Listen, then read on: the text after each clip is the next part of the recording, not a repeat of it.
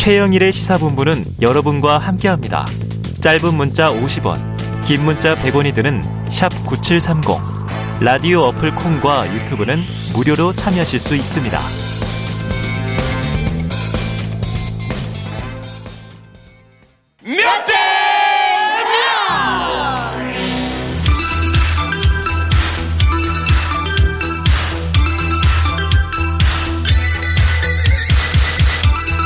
네, 민심은 데이터에 있다. 숫자로 보는 민심. 여론 오락관. 몇 대 몇? 자, 시작해보죠. 오늘도 여성팀 이은영 휴먼앤데이터 소장 나와 계십니다. 어서 오세요. 네, 안녕하세요. 반갑습니다. 네, 남성팀 배종찬 인사이트 K 연구소장 나오셨습니다. 안녕하십니까 배종찬입니다. 남성팀 화이팅! 아니, 나 저도 그럼 여성팀 화이팅. 아니, 청취자를 지금 남녀로 가르고 있어요. 갈라치기. 야. 갈라치기 한 건 진행자가 갈라치기 한 거잖아요. 우리 작가님하고 야, 남성팀. 여성팀. 저는 여성팀을 응원한다니까요. 아, 그래요? 페미니스트예요. 아, 바꿀까요?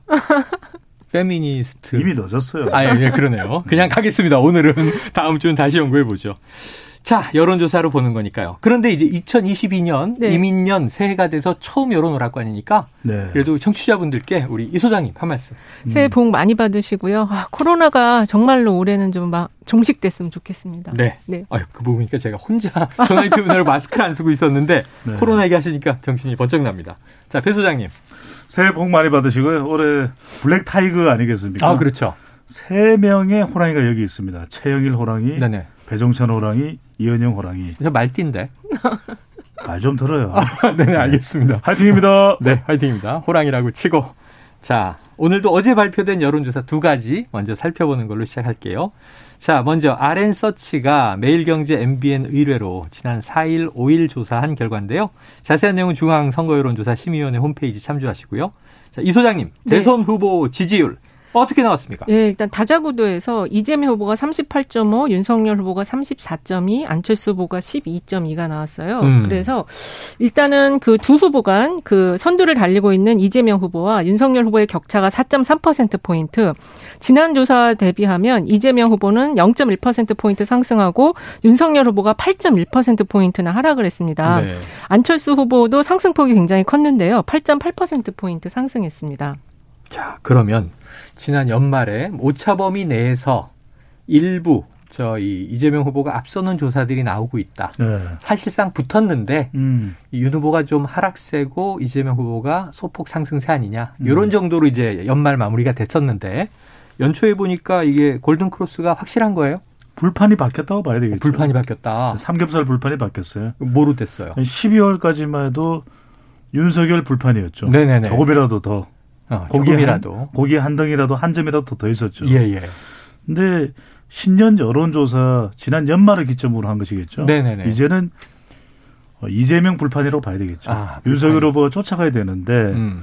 윤석열 후보가 쫓아가는데 발목 잡는 사람이 누구냐 네. 이 의미는 어, 윤석열 후보 지지층을 일부 이제 가져가고 있는 인물이에요. 어. 안철수 후보죠. 어. 안철수 후보의 약진, 윤석열 후보의 하락, 이재명 후보는 뭐, 어, 유지하거나 소폭 상승, 네. 이렇게 봐야 되겠죠. 아, 자, 지금 불판이 바뀌었다.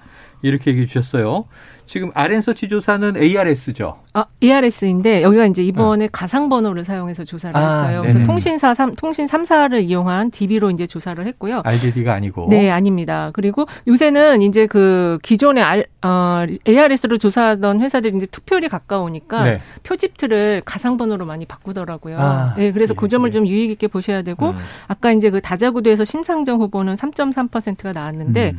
특히 이제 지금 지금 안철수 후보 상승이 그 지난주에 한 8 내지 9 정도 나왔었거든요. 네. 근데 지금 빠르게 상승하고 있고 오늘 지금 갤럽 조사는 또 15%가 나왔습니다. 예, 예, 예. 4, 6일 조사한 거고 그 전국 1,002명을 대상으로 조사를 한 음. 건데요. 이재명 후보 36, 윤석열 후보 26, 안철수 후보 15%가 나와서 음. 이렇게 지금 판이 크게 요동치고 있는 거는 네. 역시 이제 윤석열 후보 지지율이 지난주에 20% 중반까지 내려간 게 있었거든요. 네네. 그리고 오늘 이제 그 어, MBN 매경과 MBN 의뢰 조사를 보면 은 좀 굉장히 많이 좀 올라와 있잖아요. 34점인데 아직은 또 이만큼 안 나오는 조사들도 있어요. 예. 그래서 어쨌든 그 지난주에 너무 많이 신년 조사 때 빠져갖고 좀 결집이 좀 된 듯한 느낌은 있습니다. 네. 근데 이 결과가 왜 흥미로웠냐면 음. 안철수 후보가 윤석열 후보 지지층만 가져가는 게 아니에요. 아니고 주로 안철수 후보 쪽으로 옮겨가고 있는 유권자층이 20대 음. 학생, 음. 중도층, 서울이란 말이거든요. 항상 중요하다고 얘기했던 그렇죠. 그쪽이네요. M여중. 네. 그러면 이제 30대는 아니고 음. 그러면 이재명 후보도 20대가 중요하잖아요. 그렇죠. 심상정 후보도 학생이 중요하잖아요. 그렇죠. 그러니까 일부이긴 하지만 이재명 후보와 심상정 후보의 지지층까지 살짝 옮겨가요. 어. 많이는 아니더라도. 네. 그러니까 안 후보가 윤 후보의 반사 지지율 하락의 반사 이익만 보고 있다 아니에요. 아니다. 그러니까 조금씩이긴 하지만 이 후보와 심 후보의 지지층까지 가져가고 있다. 음. 이건 간단하게 볼 수 없죠. 어, 반사 이익만이 아니다. 음. 그 어찌 보면 자기 존재감이 조금씩 좀 부각되고 있는 과정이다. 그렇죠. 이런 점도 봐야 되겠네요. 그리고 이제 그 동안에는 이게 이제 그 안철수 후보와 윤석열 후보 합산하면은 그냥 단순 합계로 해서 이재명 후보를 앞설 것이다. 네네네. 라고 이제 생각들을 했는데 음. 딱그 수치가 이번에 그 MBN 조사에서 나온 예. 거예요. 단일화시 지지 후보를 했을 때 윤석열 후보가 32.7, 안철수 후보가 43.5가 나와서 어휴, 격차가 있네요. 격차가 지금 안철수 후보가 더 높게 나왔습니다. 그렇죠. 전체 지지율은 윤석열 후보가 높지만 음. 단일화할 때는 안 후보를 지지하겠다라는 게 지금 높게 나와 서 네. 이번에 반향이 굉장히 컸어요. 이 조사가. 반향이 컸다. 네. 자, 네. 지금 윤석열 대 안철수. 지금 어찌 보면은 이제 순서로 보면 2, 3위 경쟁이 또 불이 붙고 있는 상황이에요. 음. 불판이 바뀌었다고 해도 1위만 중요한 게 아니라 단일화 변수가 또 이제 선거판에 파장을 줄 수 있으니까. 자, 단일화 시 누구를 지지하겠느냐 이렇게 나왔다. 네. 적합도는 어떻게 나왔나요? 적합도 어, 다- 단일화 시 지지 후보가 이제 윤석열하고 안철수 후보에서 안철수 후보가 더 높게 나왔고 음. 단일화 시에 이제 누가 더 경쟁력 있냐 네네, 그렇죠. 요 문항도 음. 지금 안철수 후보가 엇비슷한 수준으로 높게 나왔어요. 아, 그래요? 35.8대 43.3이어서 네, 네. 지금 이 윤석열 후보가 이제 선대위 논란이 거의 3주를 끌었거든요. 음. 맞아요. 그리고 이제 연말 제- 연초. 맞습니다. 그리고 이제 좀 홍준표 후보나 유승민 후보를 일찍 좀 끌어안았다면 음. 여기까지 이렇게 오지 않았을 것 달라졌을 같아요. 텐데. 예, 그리고 음. 지난주에 이제 그 배우자 리스크가 있으면서 네. 60대 이상층도 흔들리고 영남이 흔들리고 음. 전체적으로 많이 흔들렸는데 음. 특히 이번에 이제 아까 우리 배 수장님이 얘기해 주셨지만 연령이나 성별로 이제 그렇고 지역으로 보니까 부울경 지역이 또 많이 흔들렸어요. 음. 어, 그안 PK 지역이. 부산 출신이잖아요. 그렇죠. 그렇죠. 지역 네. 이제 자기 지역 기반을 만들어서 어, 지금 최근에 부- 부울경 지역에서 한 일주일 이상 머물렀다고 하더라고요. 네네. 음. 그래서 이 단일화시 지지 후보를 보니까 부울경 지역이 윤석열 후보, 안철수 후보가 딱 거의 붙어 있더라고요. 어, 좋아요. 그러면은 이게 왜 그러냐면 요거 예. 쉬운 쉬운 설명 이건 드려야 돼요. 왜냐하면 어, 우리. 청취자분들이 수치에만 매몰되면 안 되는 게 네. 지금껏 모든 대통령 당선자는 두 개의 이념을 가져가요. 음. 특히 이제 2002년 대선 이후부터는 네. 21세기 두 들어서 개의 두 개의 이념을 가져가는 건 뭐냐면 자기 지지층 플러스 중도입니다. 음. 그런데 단일화에서 모든 조사 그런 건 아니지만 안철수 후보 경쟁력 있게 나오는 건 뭐냐면 안철수 후보로 단일화가 되면 보수는 포함이 되는 거고 보수는 따라오고. 중도까지 간다는 음. 거예요. 음. 그러니까 정권 교체가 보수 진영은 중요한데 확장성에 있어서 안철수 후보가 중도까지 가져 두 개의 이념을 가져가야 된다는 거죠. 네네네. 그러니까 이재명 후보와 더 팽팽할 수 있는 사람이 이건 뭐 이제 여러 분석이 가능합니다. 예, 예. 근데 이제 조사 결과만 놓고 보면 안 후보가 높게 나오는 이유는 음. 두 개의 이념을 가져갈 수 있는 사람이 누구냐, 네. 정권 교체를 할 수 있는 사람이 누구냐, 이재명 후보를 이길 수 있는 사람이 누구냐 여기에 단일화의 기준과 초점이. 맞춰지는 그 거예요. 배경에 대한 맥락 설명이 잘 이해가 됐는데 네. 궁금한 걸 여쭤보면 어 최근 안철수 후보가 뭐 두드러지게 한 게 없는데 네. 그러니까 이제 반사 이익은 어, 윤 후보가 못하니까 안 되겠네 다른 대안을 찾아야지 하고 가는 건 알겠는데 음, 아까 자체 발광 효과도 있다 그러셨잖아요. 살짝 네. 그 살짝은 뭐를 안철수 후보가 요즘에 잘한 겁니까? 어, 최근에 이제 그 유튜브 채널 중에서 지식백과라고 게임 전문 네, 네, 네, 채널에 네, 출 네. 저기 나갔는데 음. 제가 저도 봤는데요. 어. 뭐 갤러그부터 그 옛날에 자기가 아이고. 했던 오락 있잖아요. 갤로그라뇨. 어, 그거를 이제 쫙 얘기를 야, 해주는데. 그 전에 인베이더도 시작인데. 네, 제가 네. 모르는 오락을 옛날에 자기 그 안철수 후보가 초등학교 때 했던 것들을 막 보여주고 그래서 학교 앞 문방구에서 이렇게 동전 넣고 막 네, 하는 거예요. 그런 걸 보여주면서 시- 그 사람들이 어떤 추억의 향수를 늘렸고 공감대를 아, 형성을 한 네네. 거예요. 음. 또그 3%그 주식 채널도 상당히 조회수가 높아요. 100만 넘었기 때문에. 아, 그래서 이제 그 안철수 후보가 그동안 정치권에 들어와서 보여주지 못한 그 자기만의 그 독특하게 잘하는 부분 이번에 좀 네네. 공- 오픈이 된 상황이고 음. 그리고 지금 도덕성 조사가 이제 아랜서치 조사를 보니까 네네. 도덕성하고 호감도가 안철수 이 호감도 반대는 음. 네, 비호감도인데. 완전히 좀 많이 좀 개선이 됐더라고요. 아, 안철수 후보가 네, 그건 아마 제가 보기엔 그 따님 덕이 있지 않나 그런 생각이 아. 들어요. 생명공학자라 그랬죠? 네, 그 코로나 오미크론 지금 연구하고 있다고 하잖아요. 네네, 미국에서. 예, 음. 그래서 이제 이쪽에 가족 리스크가 있을 때 이쪽이 상대적으로 조금 더 우위를 점하지 않았나 가족 싶습니다. 위도 더해졌다. 그러니까 이 소장님 말씀대로 두 가지라고 봐야 되겠죠. 이 도와 아, 전이겠죠. 무슨 음. 얘기냐면 도전. 그 대선 후보는 도전해야죠. 네. 도는 뭐냐 도덕성이고 어. 저는 전문성이죠. 네네네. 그러니까 안철수 후보의 최대 리스크는 철수예요. 아, 철수. 아, 아, 그게. 철수 안 할, 철수할 네. 거야 아마. 철수 아유, 그동안 그 철수하겠지. 몇년 동안 얼마나 많이 철수야. 이랬는데 네. 이번 대선이 워낙 비호감 네거티브다 보니까 어. 가족 리스크가 지금 큰 부담이 되고 있잖아요. 특히 이제 윤석열 후보에게는. 근데 음. 안철수 후보는 지금껏 대선에 출마하고 또 시장 출마하면서 다 검증이 됐죠. 네. 그러니까 이제 부인이 있고 딸이 있으니까 별로 없더라. 네. 그다음에 전문성은 뭐냐면 이번 대선에서 안보 이슈가 별로 제기가 안 돼요. 음. 그러니까 지금 그쭉 보면은 안 후보는 안보 앞에서는 작아집니다. 아, 지난 그래요? 대선에서 음. 2017년에 2017년 대선에서 어 4월 16일 음. 여론조사에서 결국 그 분기점을 계기로 기준으로 해서 안 후보의 지지율이 이제 서서히 하락세로 들어갔는데 음. 그때 불거졌던 이슈가 사드 배치 어떻게 하겠냐 아. 이게 나오니까 음. 이때 안 후보가 좀 멈칫멈칫했어요. 아. 그러다 보니까 보수가 떠나버립니다. 아. 그러니까 안보 앞에만 서면 작아지는 그대. 네. 아니, 그때는 되는데 또 유승민 후보와 홍준표 후보가 있었으니까 음, 그렇죠. 보수적 안보가는 그때 더또 세게 강한 얘기했겠죠. 남자가 또 인기가 그런데 있었어요. 그렇죠. 이번 이번 대선은. 네. 별로 안보가 강조되지. 안보가 안 보이는 그쵸. 선거예요. 어. 그러니까 이제 안 보입니다. 네, 과학기술과 이제 코로나 쪽이니까 네. 이건 나도 잘할 수 있는데 이런 전문성 효과가 네. 있는 거죠. 자, 오늘 또 이 배 소장님의 신조어 새해 하나 공개됐습니다. 도와 전 도전. 도전인데 네. 깜짝 놀랐어요. 예, 도덕성, 그렇게. 전문성 예, 네. 이렇게 아니, 여론조사 오락거리면 도전! 해야죠. 도전 아이 도전 네. 네, 두 분이 퀴 다음은 퀴즈쇼를 한번 해야 되겠어요. 네. 자 그런데 이제 그럼 안철수 윤석열 이 지지율이 어느 정도가 되면 본인들의 뭐 완주 의사와 상관없이 이 구도상 단일화를 하지 않을 수 없다. 이런 국면에 접어듭니까? 기준이 그럼- 있습니까?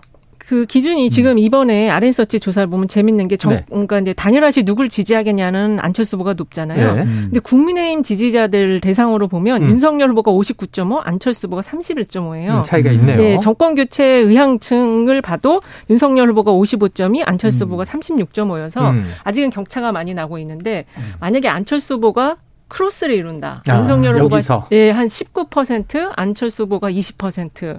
요 정도 되면은 이 국힘 국민의힘 지지자들과 정권 교체 의향층이 상당히 좀 흔들릴 어, 가능성이 오차 범위 내에서 붙으면 그렇습니다. 양상이 달라진다. 붙거나 아니면은 음, 조금 크로스가 우위를 점하거나. 예, 예, 우- 우위를 점하면 어. 이제 판세가 그 상당히 크게 유동칠 자. 그러면은 배 소장님, 네네. 이 지금 이 추세로 가다가 음. 안 후보가 크로스를 일으켜서 우위를 점할, 그러니까 이제 2위로 올라설 가능성 있습니까? 열려 있죠. 아, 열려 있다. 왜 열려 있느냐? 네네. 두 후보가 단일화를 할 수밖에 없는 것은 지금 보수 진영을 다 합해 보면 음.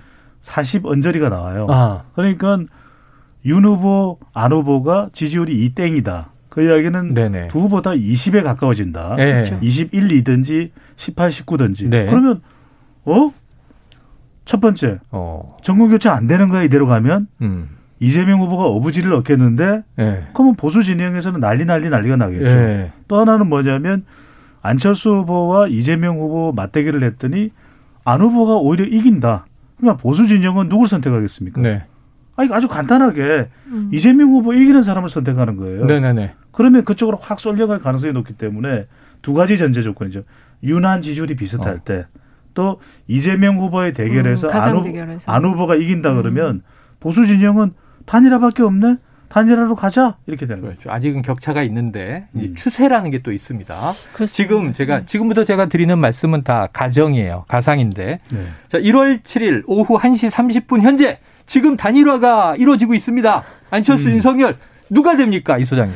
지금 상황이면 안철수 후보가 될 가능성이 아, 지금 있어요. 오늘 이 시간에 네, 하면? 왜냐하면 음. 어저께 의총한 걸 제가 봤거든요. 아, 네, 어저께 봤어요. 이제 네네. 둘이서 손잡고 막 이제 어제 극적 원팀 화해했잖아요. 네. 예, 극적 화해를 했잖아요. 근데 어제 그 의총이 라이브로 중계됐는데 그 라이브에 들어오신 그 많은 그 시청자분들이 네네.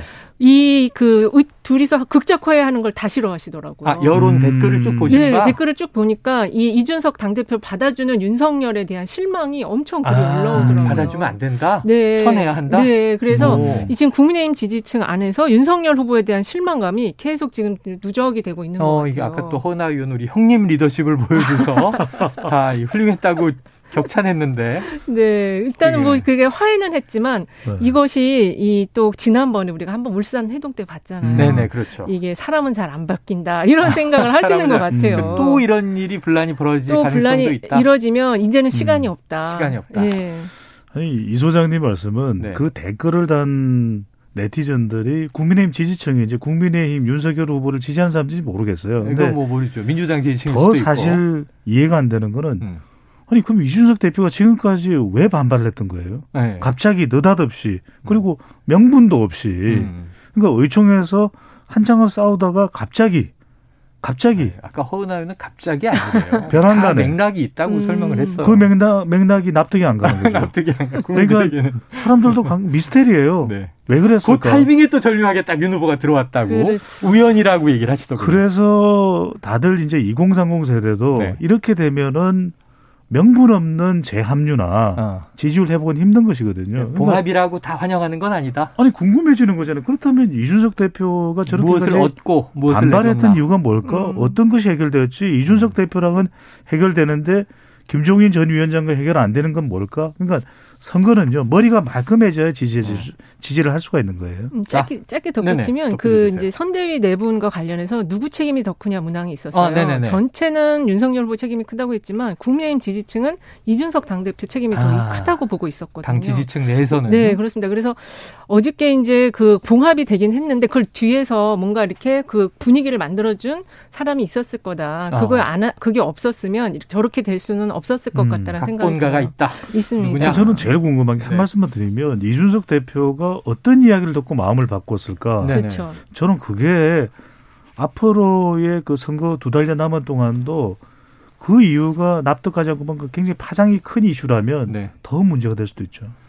자, 그러면은 극적화해는 어쨌든 뭐 이러나 저러나 어제 이루어졌어요. 네. 같이 차 타고 이제 또 이- 같습니다. 조문도 평택도, 가고 네. 그럼 오늘부터는 이제 다시 원팀 이렇게 되는 건데 어, 이 극적 어제 극적 화해가 음, 지지율에 도움이 돼야 윤 후보가 지금 좀 살아날 거 아니에요? 그렇죠. 자, 그럼 이 소장님 지지율에 좀 좋은 긍정적인 영향 줄까요? 일단은 단기적으로는 줄 수 있을 것 같은데. 오- 예, 근데 이제 저, 저희가 이제 오늘 그 갤럽 조사가 상당히 지금 여파가 클 것 같아요. 네네. 이게 15% 나온 게 지금 있어가지고 저희는 네, 다음 그렇죠. 주에 안철수 후보가 그렇죠 안철수 후보가 15%가 될지 안 될지 요거를 좀 보고 있었는데 어, 오늘 딱 나와버리니까 나왔어요. 음.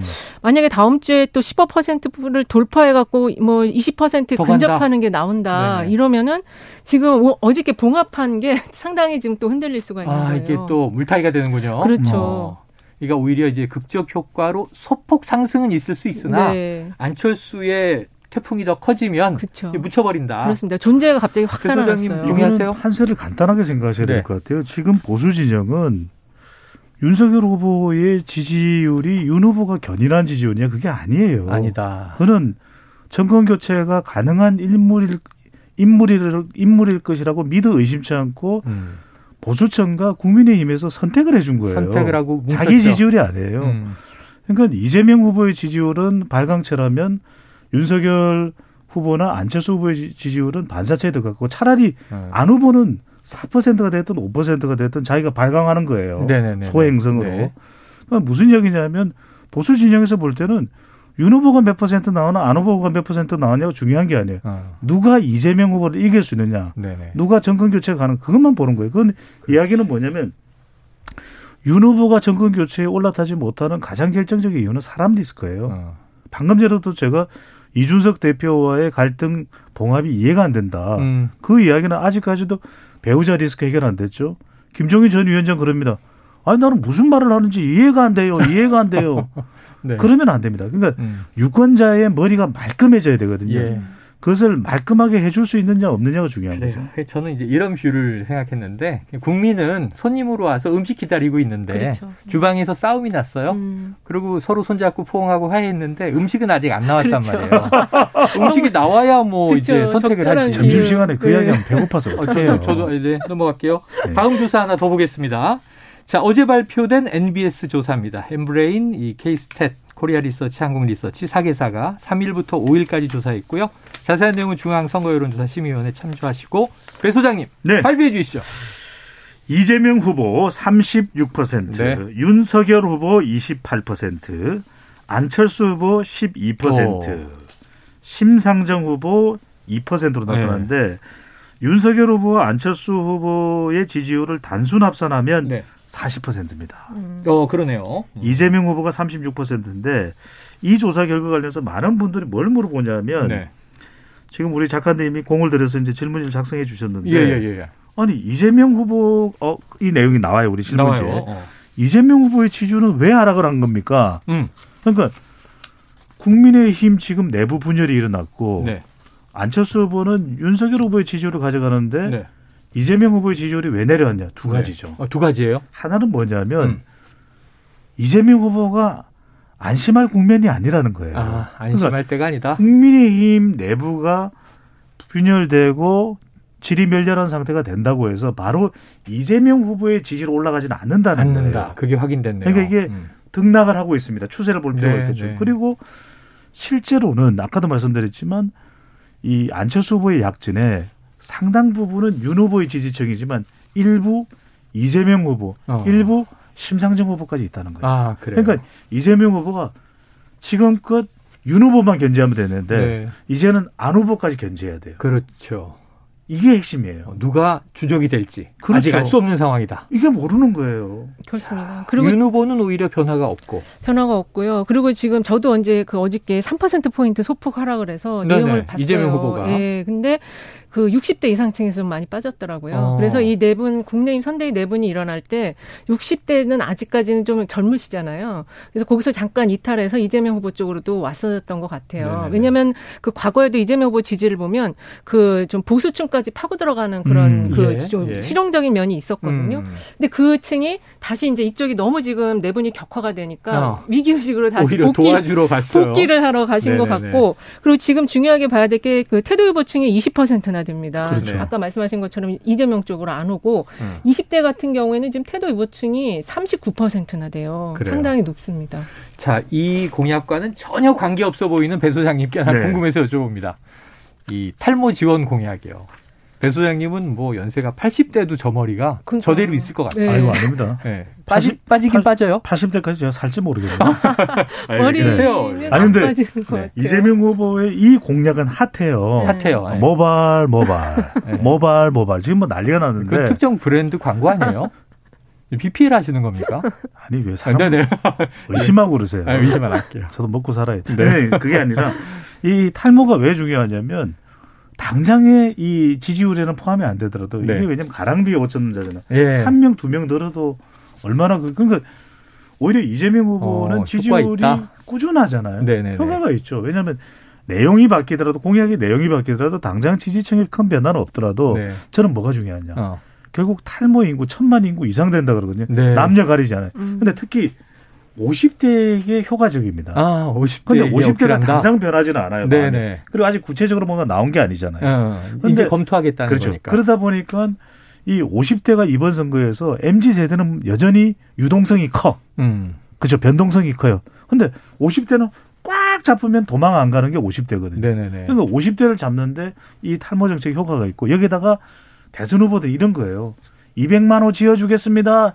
일자리 150만 개만 끄덕도 안 해요. 네. 그런데 너무 많이 들었어요. 가령 여성들을 위해서 저출산 문제가 되고 있는데 난임 수술은 모두 이 보험료로 다 해주겠다. 음. 네네. 난임 수술 또 음. 시험관 수술은 전부 다 무료. 네. 어느 병원에나 가라. 산부인과 어느 병원에 이런 정책이 좀 나와야 돼요. 아, 그래요. 그렇죠. 자, 그- 그런데 지금 음. 이제 이 탈모 지원 정책 얘기해 주셨으니까 저희는 아재들은 음. 야 이거 좋아 좋아 또 젊은 층에서도 좀 탈모로 고민하는들 그렇죠. 청년 소확행으로 나온 그렇죠. 정책이니까 나왔죠. 좋아 좋아하는데 지금 얘기를 해주신 여성층에게도 이거 어필할까요? 어, 여성층도 원형 탈모증이 상당히 많아요. 아, 네, 그래서 아이고. 이 지금 아까 그 20대에서 유, 저 태도유보층이 거의 40% 가까이 되잖아요. 네네.